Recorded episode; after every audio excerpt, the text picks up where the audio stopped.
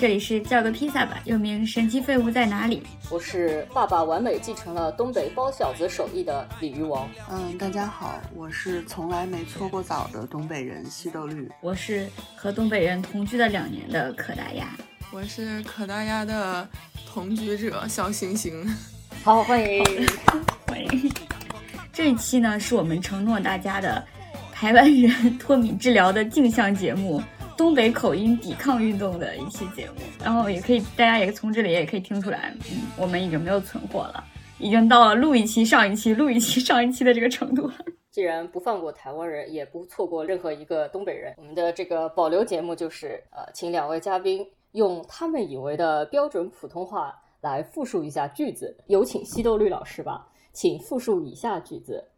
都已经买车了，还要啥自行车？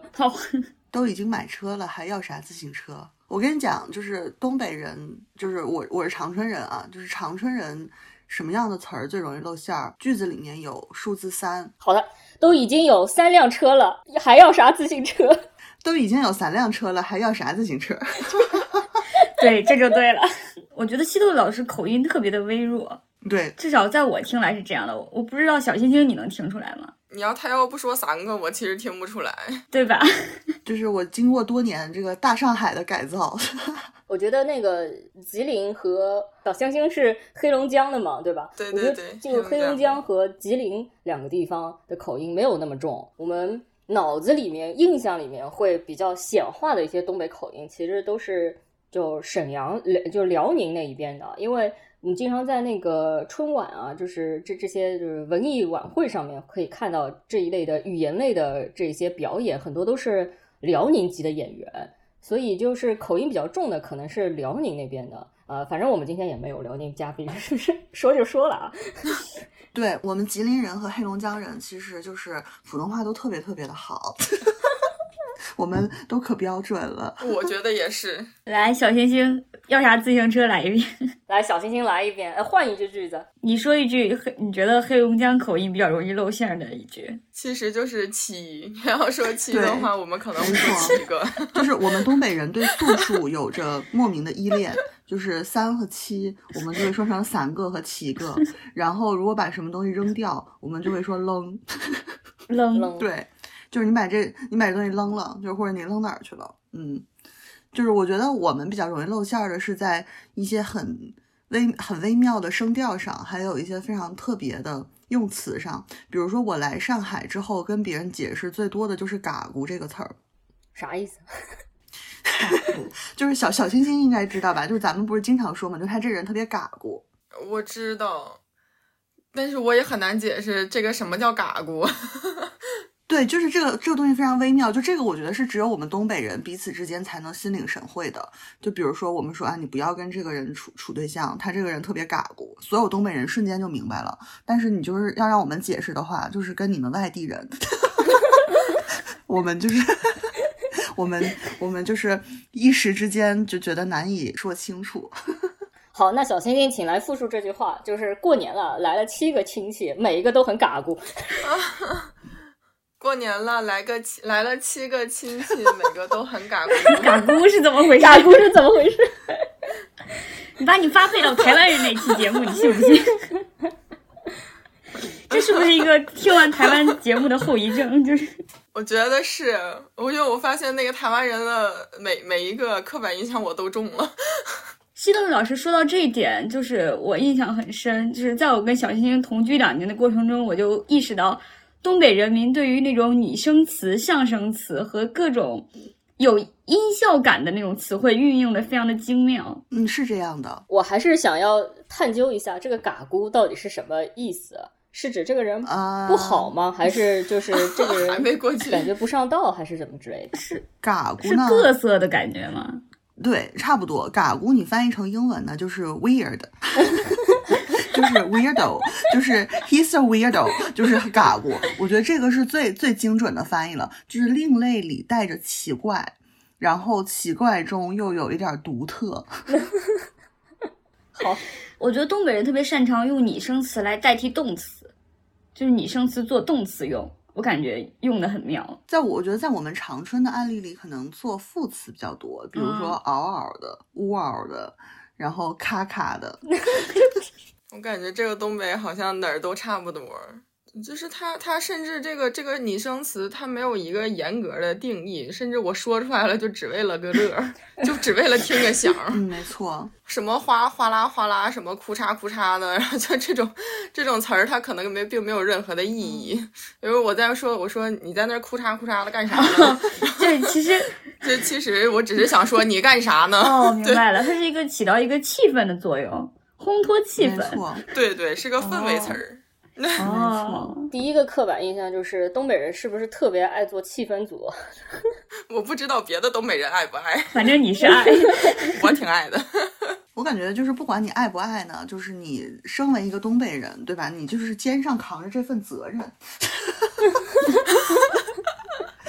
你有 你你的语言，你的语言系统已经进化到如此生动的一个程度了，就是你是有这份责任的，就是在这个静默的社交场合，对吧？带来一缕清新的空气，真的很清新吗？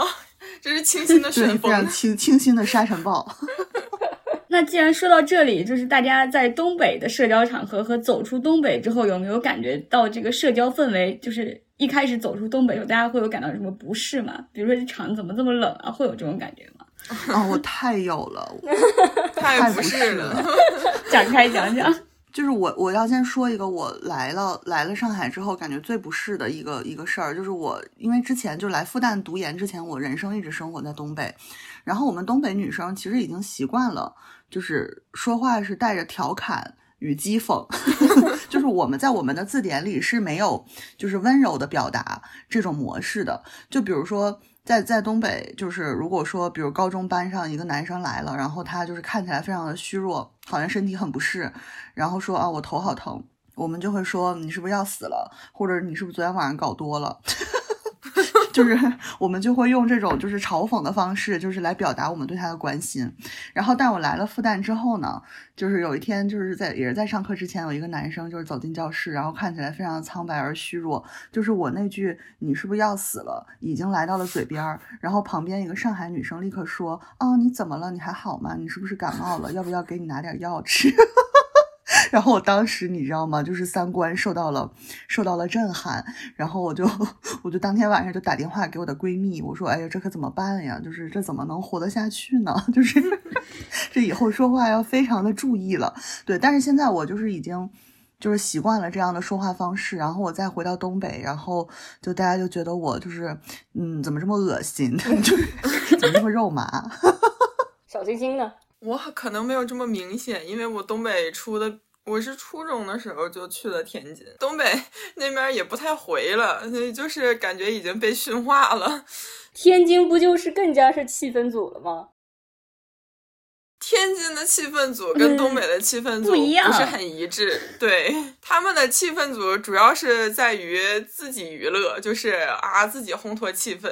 东北的气氛组在于我要把对，方怼到死大家体。会一下这个东北文化。下次如果遇得见东北人跟你说话特别不客气，他并不是不客气啊，他在搞氛围。可以这么说，但是大家可以感受到，尽管小星星早就走出了东北，东北的口音顽固的保留到了现在。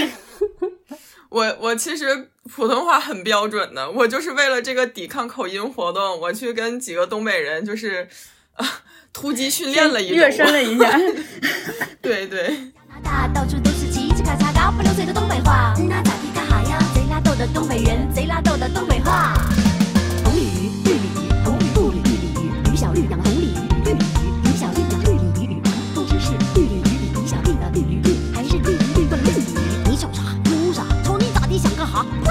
你瞅啥？笑归笑，闹归闹。刚刚说了是呃气氛组，现在第二个刻板印象是呃随之而来的就是东北人是不是都很幽默？嗯，对的，对的，还行了。对的，完。对的呢。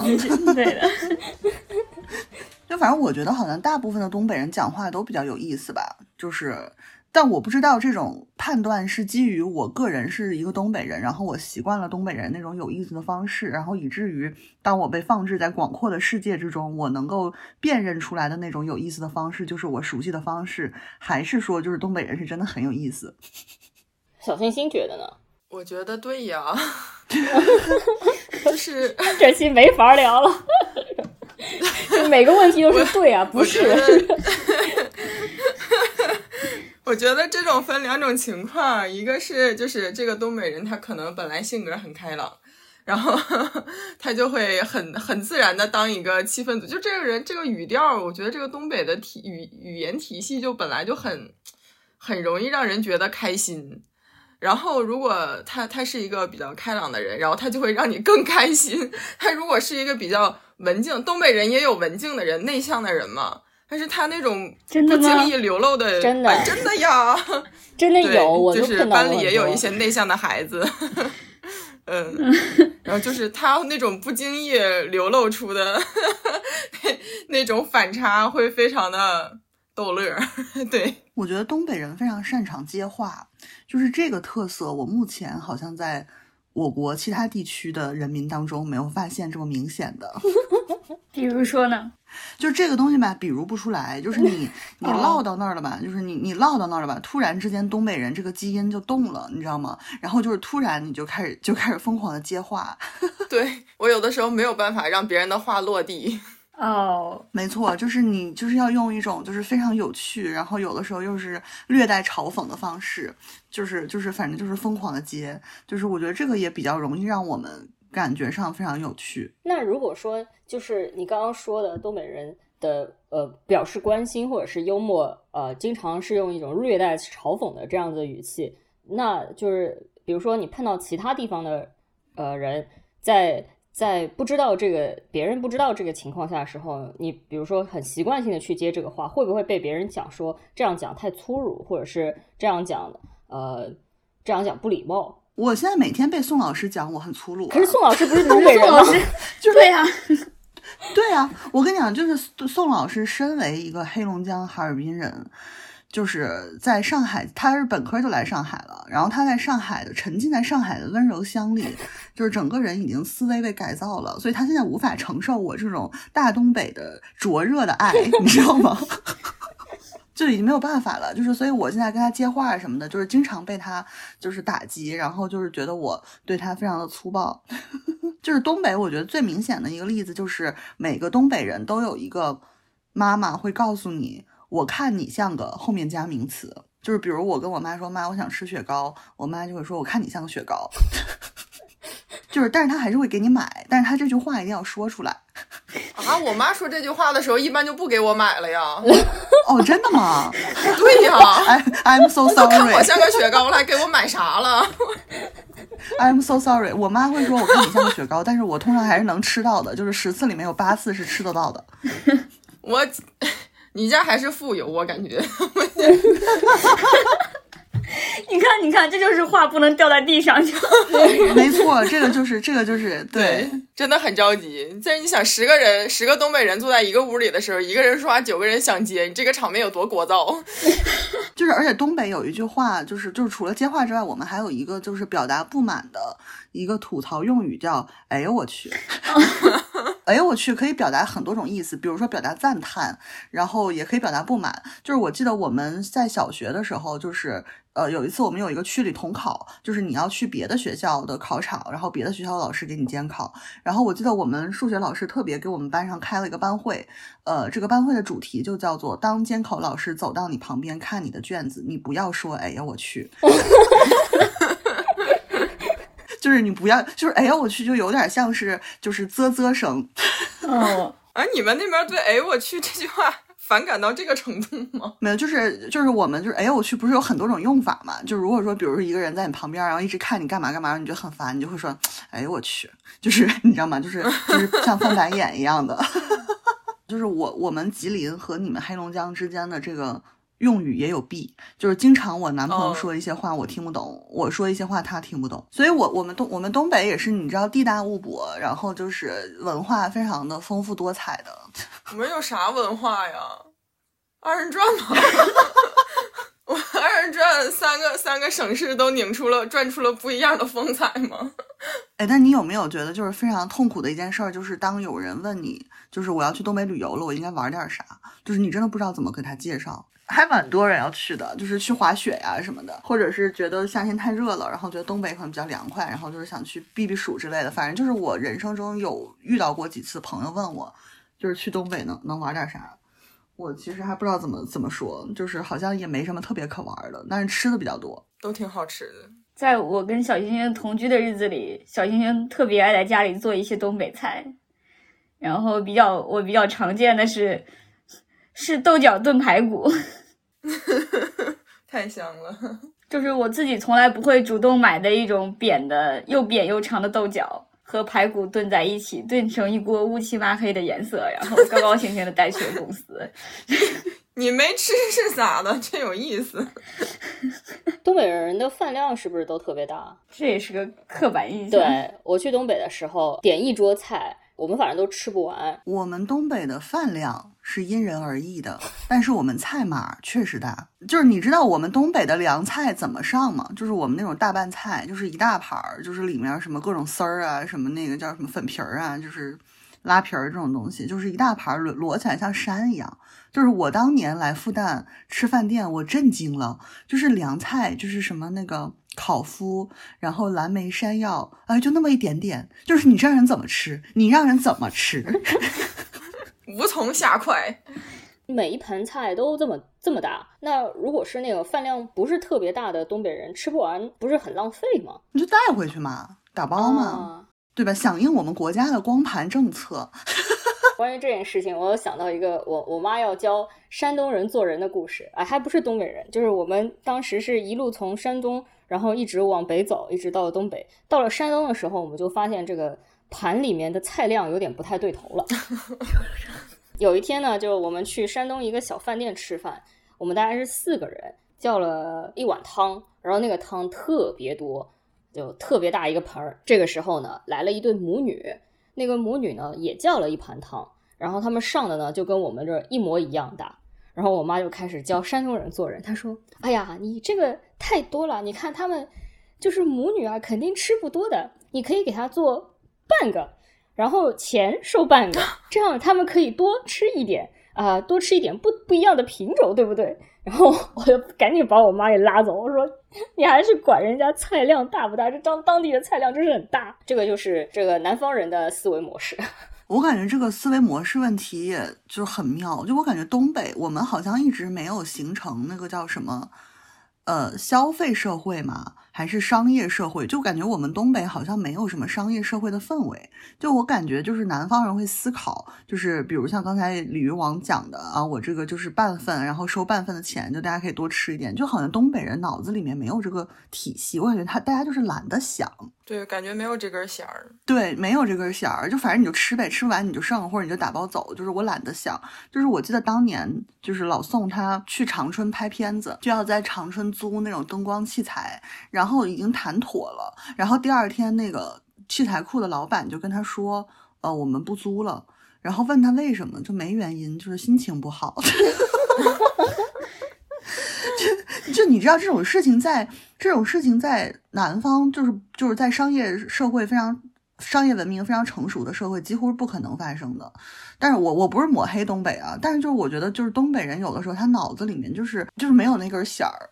哎，对，关于这件事情，其实东北也有一个比较负面的刻板印象，就是你说不上他到底靠谱不靠谱。就他看上去嘴上打包票，感觉很靠谱，但是呢，真的有时候碰到事情又觉得他不靠谱。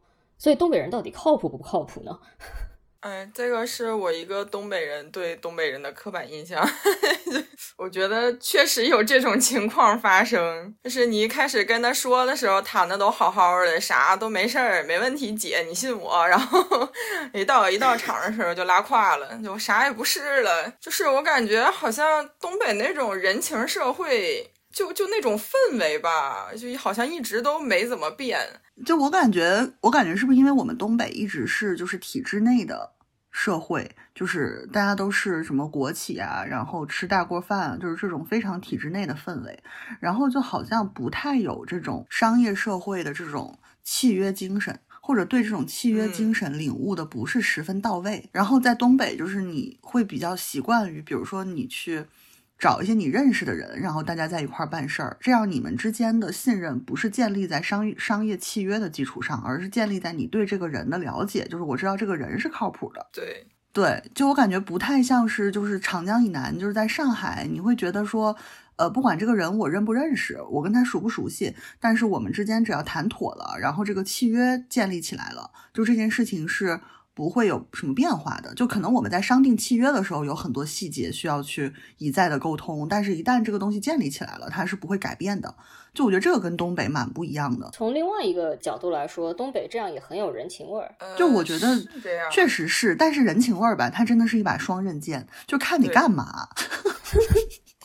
就是真的看你干嘛，所以就是就是为什么就是东北这么多年来一直发展的不是非常理想，就是我们作为东北人也非常的痛心，就是像这种就是像就是我男朋友去租灯光器材这种事情，就我觉得这种事情在上海就是根本不会发生，而且它会让你，就是你这个圈儿里面，就比如说，你找人办事儿嘛，然后你们的信任就巩固，它会让你们这一波人的信任巩固。但是你要是一个外来人到东北办啥事儿，那就其实挺难的了。就比如说你给钱呀，或者怎么着的，其实甚都用处不大，除非你找到这一波人，对你跟某一个人建立了联系，然后他才能把这个事儿给你比较妥的办好。要不然，就比如说你你他这个事儿你给钱了，但是他没办，那也没人能收拾他，那 就这事儿就很难讲了。我觉得，对，小小星星，你你不需要刻意的冒出这个东北口音，呃 就是如果有这种氛围，就比较 那个。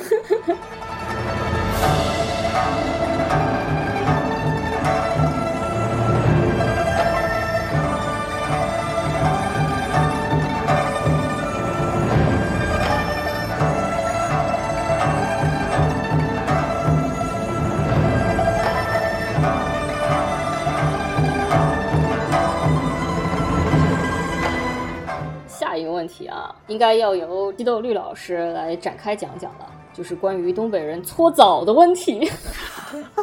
从西豆绿老师的这个啊名字就可以看出，不是每个东北人都搓过澡的。但是呢，我还是想要了解一下这个东北的搓澡文化。就我是真没搓过，西豆绿老师先说说怎么没有搓过澡，为什么没有搓过澡？你是怎么躲开这一切的？就我真的没有搓过，就是我小时候自己用自己使用搓澡巾，以及我妈在我身上使用搓澡巾，这两件事儿肯定是发生过的。但是就是嗯大家说的那种洗浴文化，就是你到一个大的浴池，或者是那种装装修的很好的澡堂里面去，让你躺在床上，一个陌生的阿姨给你搓，这个事情我是从来没有经历过的，就我觉得很可怕。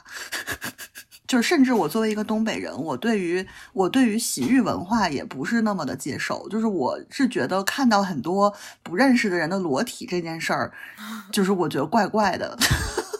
那说明阿姨非常尊重你的意愿，对，就是连我都是搓过澡的，就她不是在，就是小的时候也，当时也没有现在所谓的网，就是大家网红推崇的那种东北豪华大浴场，就是家附近的一个烧锅炉的浴场里。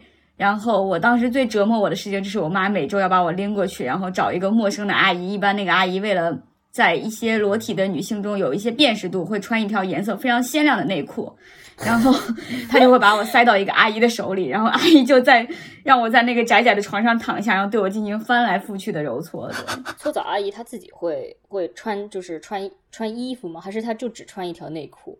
在我的经历里，阿姨是只穿内裤。我们那边是也穿内衣的，对我们那边也是也穿内衣的，对。但是我觉得这个就反正我我反正我一直是拒绝的，就我觉得就是挺奇怪的，就是一个陌生人在那搓你，然后还挺疼的。对，但是我妈没有给我，就是我的拒绝是无效的，就是搓完之后，搓的浑身通红之后，我妈会一把把我塞在那个淋浴底下，然后把花洒咵的一下打开，然后滚烫的水从我的头顶上浇下去。这啊，I'm so sorry。然后我妈一般给那个阿姨的要求就是使劲儿搓。小星星呢？你你从小搓搓澡吗？搓呀，我一周一次的频率。就就就是我们那时候东北没，我们家没有自己的淋浴，没有自己的洗澡间，那洗澡只能去就是附近的什么大众浴池，然后嗯，基本上每个社区，我们那边基本上每个社区都有一些，都就是都会有一个淋浴房，然后呃浴池，然后每一周就是一周周末的时候，我妈就带着我去洗澡，大概就是这样。然后我们那边搓澡阿姨基本也是固定的，嗯，基本上找一个人搓得劲儿了，然后就 一直去找她搓就行了。就是这个搓是有什么讲究吗？东北人是觉得这样特别干净，还是特别健康的？就是又干净净又健康，干净了才能健康。对。哎，鲤鱼王搓过澡吗？没有，你搓澡巾自己搓过吗？搓澡巾自己是搓过啊，是这个样子。就是小时候我是我我没有这个经历，但是就长大了，就现在现在不是经济条件都好了嘛，会有一些这种日式的或者是韩式的那种呃洗澡的地方，然后他会给你配那个什么呢？就是盐，就它是你就在身上抹盐，抹完了以后冲完了，它就很滑了，就感觉像是像是被搓过了一遍。就这个我是我是洗过的，我问你，你洗澡的时候不会在自己在用手在皮肤上进行一些揉搓，然后就会搓下一些东西来吗？有，呃，小时候小时候有，但是不是一般都会有那种什么呃那个丝瓜丝瓜藤啊、丝瓜筋啊那呃那些东西，不是就是像搓澡巾一样，就是嗯用那个东西搓搓一遍就差不多了，感觉。哦，那其实起到的效果差不多。对，但是就是我觉得东北搓的那个特别用力，你知道吗？就是你自己给自己，你不会下这个手啊。其实自己给自己啊，就搓澡巾搓下来的，我觉得我觉得应该是死皮吧，对，就是一些角或者角质老废的角对质，就是这个这个东西吧，就是我跟你讲哦，你用浴盐制造的滑，那个叫做假滑，对，那个就是假滑，它就是一些化学的物质，然后在你的肌肤表面，然后凝层凝结了一层什么东西，那个不行的，你还是要，我跟你讲，你一定要体验一次搓澡巾，搓澡巾 这个东西很神奇，你以为你干净，no no no，、嗯，搓一搓试一试，搓完我们再真的你说话。试试。你试一试，你买一个五淘块钱儿宝上买一块就行。了。现在不行，你再等俩月。你们要不在小区里发起一个团购？但我估计大概率会流拍啊。而且还丢人，就是什么自己在家买什搓澡巾么丝瓜烙呀，什么丝瓜烙呀，什么猪毛的刷子，跟搓澡巾根本就没有办法比。对，效率是不一样的。我用过一次丝瓜烙，我疼死了。我这我说，对啊这玩意儿这么疼吗？我觉得还是搓澡巾柔和一些。搓澡巾的材质是什么？磨砂好问题，不是，磨砂？你知道他会以为是砂纸。我是李玉王在这个问题上非常的天真，你知道吗？嗯，它就是它是一种比较粗糙的布料哦，对，纤维。嗯，嗯，嗯，我回头送你一个。就我们觉得啊，就是你看，就是洗碗来说，就是丝瓜烙那个东西就是钢丝球，然后搓澡巾就是那个海绵的那个，对，懂了。真的西柚老师特别有必要送他一块儿。我跟你讲，你不用搓澡巾搓一次，你不知道自己有多脏。对，就是每次阿姨都已经把我搓得遍体通红了，我妈还会指着我说：“你自己到那边去拨妞拨妞。”波妞波妞，就是拨妞拨妞这个动词，我不知道东北人说不说，呃，我们不说，但是我们也懂了。不说。你懂了对吧？嗯，我们这个可能就是可能就是河南河北的一个动词了。当然，我妈说这句话的时候是带着口音的，或者她有时候为了方便跟我交流，她说的是普通话，就她用普通话的发音把这个动词说出来，就是你到那边再去拨妞拨妞，拨妞拨妞就是你自己用手在你身上再去进行一下模仿一下搓澡的动作。嗯查缺补漏。对，查缺补漏，对对对，就是一些阿姨没有没有注意到的细节，对。而且那个阿姨的搓的真的非常有序，就是它会让你先平摊着，然后再侧翻，然后再背面，然后再一个侧翻，然后在侧翻的过程中还会让你摆某几个固定的姿势。比如说你手要这样，对对，然后腿要怎样，感觉是一个现在，比如说你运动之后会进行的一个拉伸动作，非常的像，然后方便阿姨照顾到你的各个身体部位。好，下一个问题，东北人是不是都很能喝？啊、我不行，我这个决定过敏。真没有。但是小星星是真能喝，我觉得这个事儿是因为东北人特别能逞能，这个开朗的人他能喝，能稍微喝点儿的酒，能稍微喝点儿酒的人，他都特别积极的去喝酒。然后他就算喝不动了，然后你跟他举杯，他也不能让你落下，他就只能就是他也得跟上。然后直到把自己喝倒，所以给人一种很能喝的感觉。就还是有一部分东北人是真的喝不了，然后也不能喝，要么就酒精过敏。所以就是能看到的，可能大多都是比较积极的去喝，就，比较能逞能的那种喝，所以感觉东北人能喝。就我觉得东北的劝酒文化很不好。就在东北，我觉得就是有的时候，比如说被带去跟长辈一块吃饭，然后我非常讨厌的环节就是敬酒，就不管你自己喝不喝，然后你都得拿着酒杯，然后到长长辈面前走一圈，然后就是说点有的没的，就是很尴尬。哎，我还挺喜欢这个环节的，真的吗？对，那来来来，小星星现场传授两句，就是常用语，可以让希瑞老师下次运用起来。呃，其实也没什么，也就是就是根据长辈的那个特点，然后老的就说什么是万事如意，什么身体健康；年轻的就说什么结婚了就说什么早生贵子，然后这那这那的，其实就是还是那一套。但是就是你走的那一个过程，是你就是你饭桌上唯一能走动的过程，因为已经不是小孩了嘛。就是如果长大了以后，你都得盯在那儿坐着。对，其实为啥我就感觉东北菜码大了，还有另一个东北吃饭的时间特别长。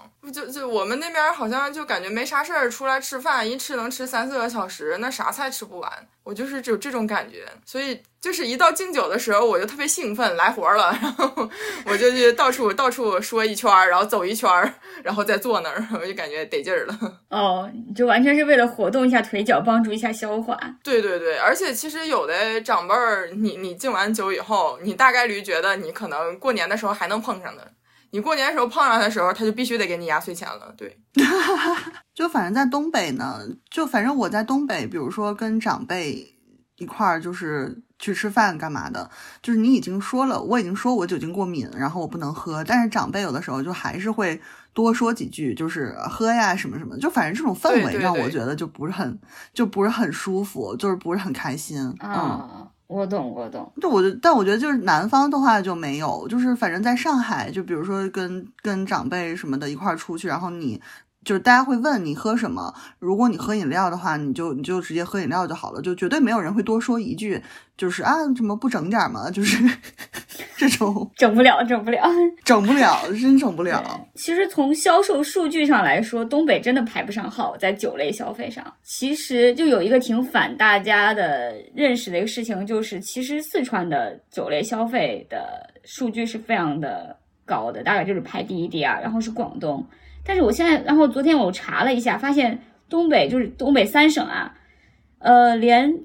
全国的酒类消费的前十都进入不了，就是大家可能还是喝的，有很多人还是有喝酒的习惯，但是可能喝的酒都没有那么贵。东北都喝什么酒？我们家人一般就是 喝啤酒，以前是喝啤酒，就是吃吃饭的时候就整两瓶，只要吃饭就整两瓶。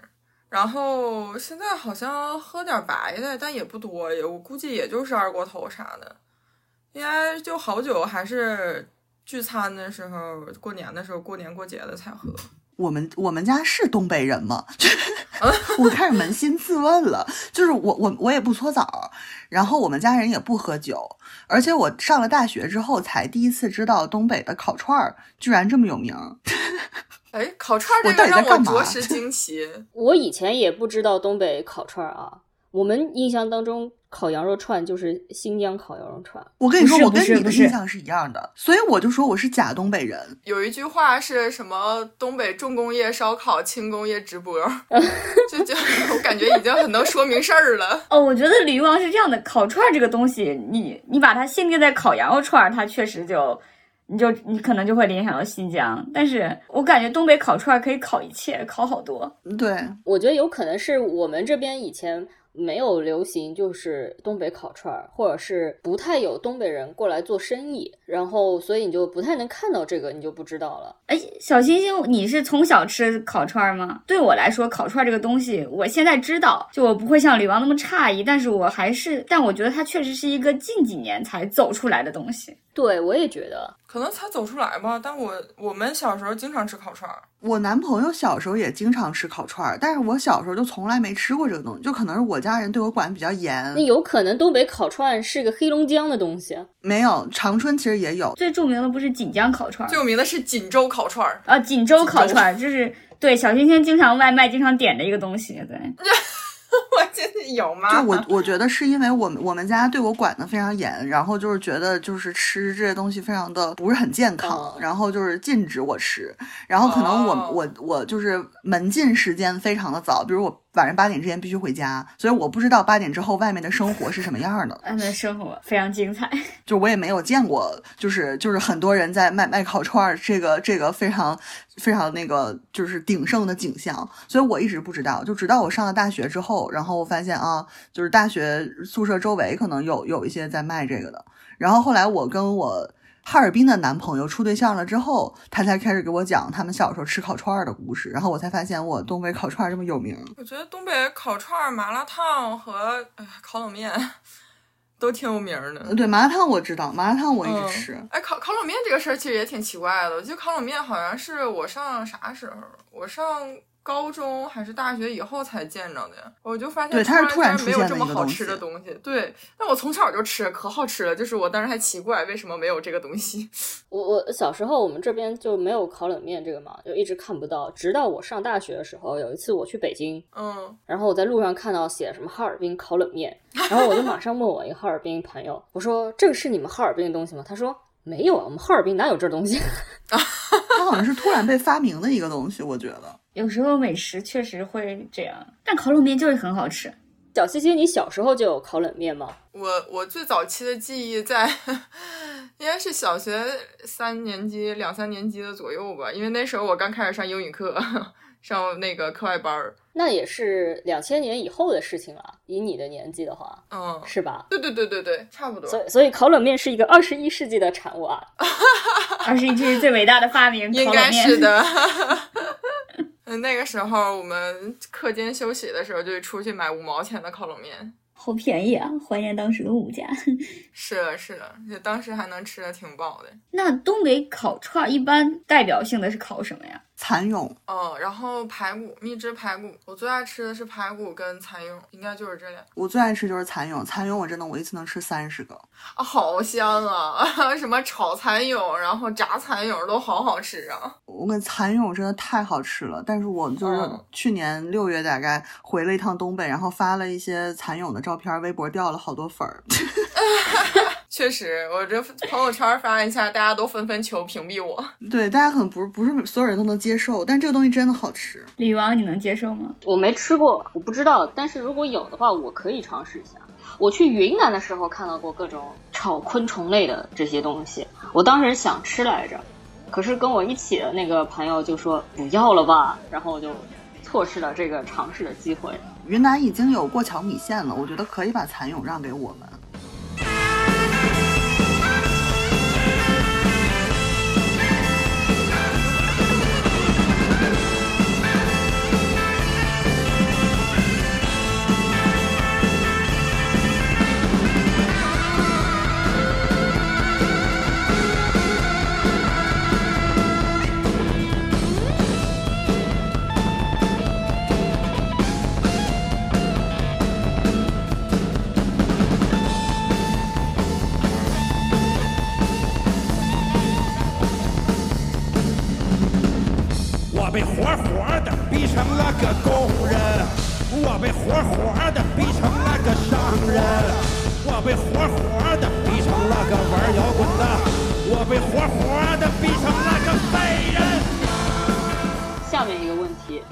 海南岛，东北的飞地海南岛，我一年真的没去几次海南岛，我就是有两年去了三次吧，也就那段时间去的多，后面我也没再去过了。当时去了三亚嘛，我就感觉市中心的那个饭店的牌子上都写着正宗锅包肉，这怎么？我就怀疑我去的是海南吗？那它正宗吗？没有那么正宗。就就当时我们那个住的那个呃那个房子小区里面都是东北人，我不知道是那那个那个那片小区里面就是东北人都在那买房啊，还是怎么着。那反正卖菜的也是东北的，然后邻居也是东北的，就出去保安是也也是东北的，就就我不知道是怎么回事儿。东北人在海南买房和喜欢去东北旅游这个事情是从什么时候开始兴起的？然后会扩大到这么大的面积，这么多的东北人都去那边的话，是是就是亲戚朋友熟人之间相互传播，还是什么东北人一起组团去那边买房？我感觉他从什么时候开始？应该是从我大学大一大二的时候，那是几几年呀？一三年左右。嗯，然后就大家好像开始频繁的冬天往海南去，就是我那时候一刷朋友圈，全都在海南，就是过年的时候。然后后来好像第二年还是第三年，应该可能是第二年，然后我们家就在那边买房了。然后也是，就是大家过年的时候就问，就是你你们去海南买房了吗？然后怎么怎么着的？然后我们家在哪儿哪儿买的房，然后那边不错，然后你也来呀，在哪儿哪儿哪儿，然 后怎么怎么着？反正我感觉那段时间就特别多，就我爸我奶他们好像都搬到那边去了。西多玉老师呢？我没怎么去过海南，就是我在去年还是前年的时候去了一趟三亚，然后因为就嗯一直在、就在那个酒店那边待着，然后我也没有太发现有很多东北人，但是我男朋友他们家人就是移居去了威海，就我觉得东北这两年大家都想要去冬天暖和一点的地方，嗯，对，就我觉得这事儿非常可以理解的原因是东北的冬天真的太他妈的冷了。真的太冷了，我觉就真的得老年太人根本就受太冷了不了。就零下三十几度，就是我就是我记得之前我们有有跟朋友们一块儿探讨过羽绒服的问题，然后大家就在说什么羽绒服好看，就是跟一些南方的朋友们探讨。我当时就提出了一个观点，我说羽绒服凡是不能够盖到脚脖子的，全部都是异端。哎，对呀、嗯，就是我们在东北的冬天，你们知道我们是怎么过来的吗？就是我们穿的那个裤子，回到家里面一脱都能立住，就是厚到那个程度，他自己能在地上站着，就是他自己是有生命的一双腿，就是厚到那个程度，就是非常冷，就是不管你穿多少衣服，你走出门瞬间被冻透。我叛逆的方式就是上海，我就是光腿过冬天，就是我觉得这个温度它不配让我穿秋裤。不配，但是要注意你的腿。对，就是这个这个自然环境真的太严酷了。然后就是我记得我小时候很小很小的时候，大概上上小学之前吧，我妈带我去了一次深圳。然后深圳我们住的那个招待所的院子里面就有一棵树，上面开着那种大朵大朵的花，我当时都震惊了。我说怎么能有这么大的树上面还开这么大的花？就是这到底是一个什么魔幻的世界？就是你在东北，顶多你能看到开花的树，就是要么就是那种矮矮的灌木，就是迎春花一类，要么就是那种就是果树，就是开那种小朵的花，就是它的自然环境就真的就是我我读研来复旦的时候，我看到冬天叶子是绿的，我整个你知道热泪盈眶。那说到羽绒服，我想到了另外一个问题，就是东北人穿貂的问题。对，我刚刚也想说因为。小星星也跟我讲过，说貂是真的很暖和。来展开讲讲，就是小星星，就是之前在我的概念里，就是我感觉穿貂它一定有一些，比如说呃，对于美的追求和一些，就它会有一些外溢的属性。但是小星星就告诉我说，貂穿貂它就是因为它暖和。我觉得穿貂主要 就是因为暖和了，因为你想，你穿上那个貂啊，它的它的材质是很固定的，它也没有什么花样给你搞。你多多多搞一朵花，你那个貂的钱就得多掏两千八，也很不合适的。所以它那个貂基本就是一个衣服两个袋儿就完事儿了，就再多可能给你镶个水钻啥的。呃，然后我那个貂是真的很暖和啊，就是你你在东北的冬天，你你你出门看着，我不知道现在了。我小时候，反正你出门看着的全是貂，就是 你就感觉这个城市里面都充满了一些 小熊，就是这样的毛茸茸的，大家都毛茸茸的。然后这个貂儿就是它很神奇，我觉得它已经你穿上它以后，它已经基本不过风了。它那个毛能密到那种程度，然后它摸着特别的溜光水滑，就是没有一点点那种毛糙的感觉，特别滑。你你穿着它，可能我觉得最多就感觉有一点凉，但是我不会觉得很冷什么的。你要冷的话，那就是貂儿没盖到的地方，比如说腿呀、脸呐。因为是有的时候穿貂儿身上能出汗，但是后因为那个貂儿它真的是小动物做的嘛，是真的就是一一只一只的小动物做，好像现在也不提倡穿这个玩意儿了。因为我小时候也不知道，然后后来后来明白了，就就觉得哎呀挺残忍的，但是真暖和，对，这种感觉。但是，一般貂不就是一个小斗篷吗？就是上只能穿盖到上衣吧，应该腿还是需要一个能立得住的棉裤，是吗？对，还是需要棉裤。我们那边比较喜欢穿皮裤，啊，这样显得你人特别精神，就是上面是貂，底下是皮裤。然后如果就是身材比较好的话，底下那个鞋鞋是一个过膝的那种靴子，穿着特别精神，看着。但你们现在可能想象有点困难了。我感觉东北人对貂是真的很有感情。就我有一个朋友，他们家就是祖籍东北人，然后因为工作的原因到了浙江那边。他的外婆，然后前两年还吵吵着要买个貂，他外婆现在已经长居杭州了。就是从功能上来说，已经用不上这个东西了，你知道吗？还是想要，但还是想要。西豆绿老师呢？你们那儿穿貂吗？我周围的人好像都没怎么穿过。我们家是坚定的盖到脚面羽绒服支持者，啊，就一定要羽绒服一定要盖到脚面儿。但是我蛮喜欢皮草的，但是我就是动保，所以我一定要买假皮草。但是我就是看了很多，我也没有看到特别好看的假皮草。对，但是我是真的觉得就是这个东西很好看，但是前提是它得是假的。嗯，对，挺残忍的感觉。嗯，就是因为我们东北是有那个是叫萨满的信仰传统嘛，就是我们会信就是什么白大仙、灰大仙这种，就是我们是有出马仙文化的，所以就是对于狐狸这种动物，其实我们是非常敬畏的。就是我小时候，我妈就给我讲过，就是她有一个朋友买了狐狸皮的围脖，然后最后很倒霉的故事。哎，这个可以讲讲，我觉得。对，这个可以作为那个妈祖文化的镜像文化。对，东北的神秘信仰。我们东北就是有五五种大仙儿的说法，就是狐黄白柳灰，就是狐仙儿就是狐狸，黄仙儿就是黄鼠狼，白仙就是刺猬，然后柳大仙儿就是蛇，灰大仙儿就是老鼠。东北农村比较有这个信仰，然后东北还有一种仙儿叫保家仙。就是我，我记得我之前去过一个在就是蛟河的，蛟河是吉林下属的一个县。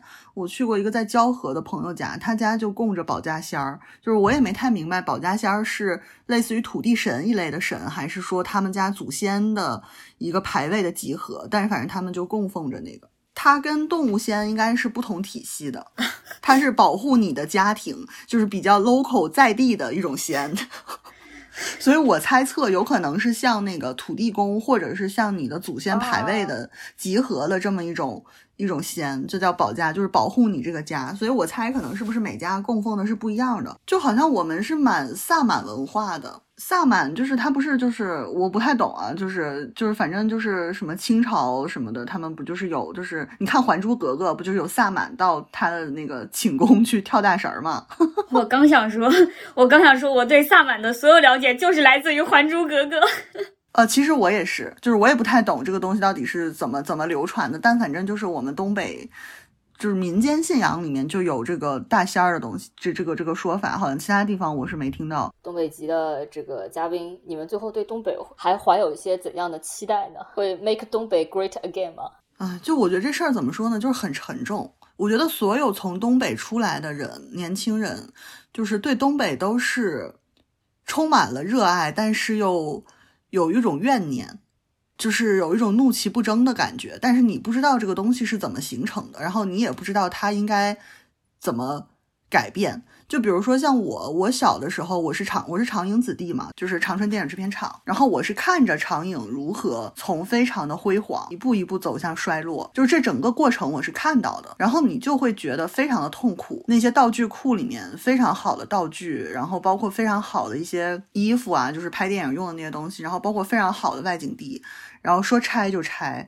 说说没就没了，就是你看到长影这么好的一个电影制片厂，然后它从辉煌走向衰落，好像就是某一个人或者是某几个人的决定，然后你也不知道是他是这个这个决策没有实施好，还是在实决定实施这个决策的时候，大家就不想让他实施好，就就这么就这么结束了。然后很多的电影人就真的流离失所，像我认识的很多很多人，他们从此就不干电影了，就是你不知道这些事儿为什么会发生。然后我现在去到长影的遗址，我去年六月还去了一趟。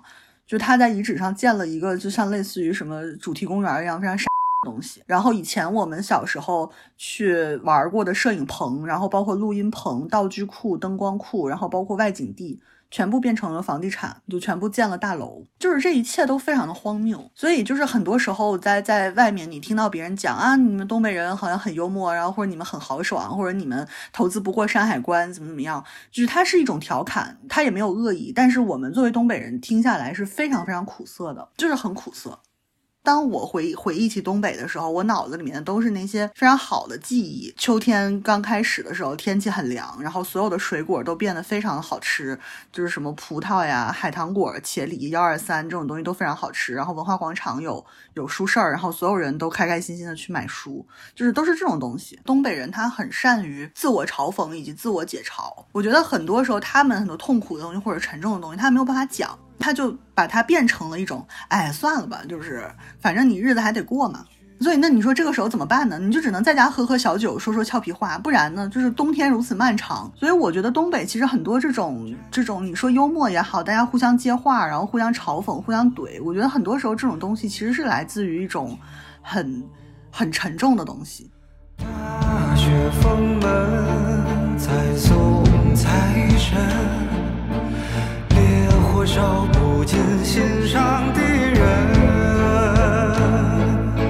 霜花满窗，就在此良辰，我俩就定了终身。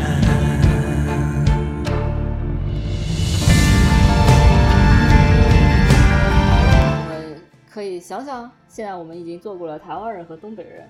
是不是这个话题还可以再开拓一点？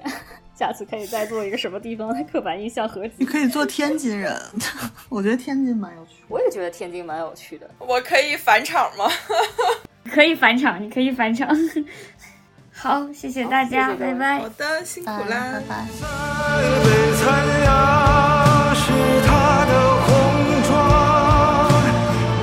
天上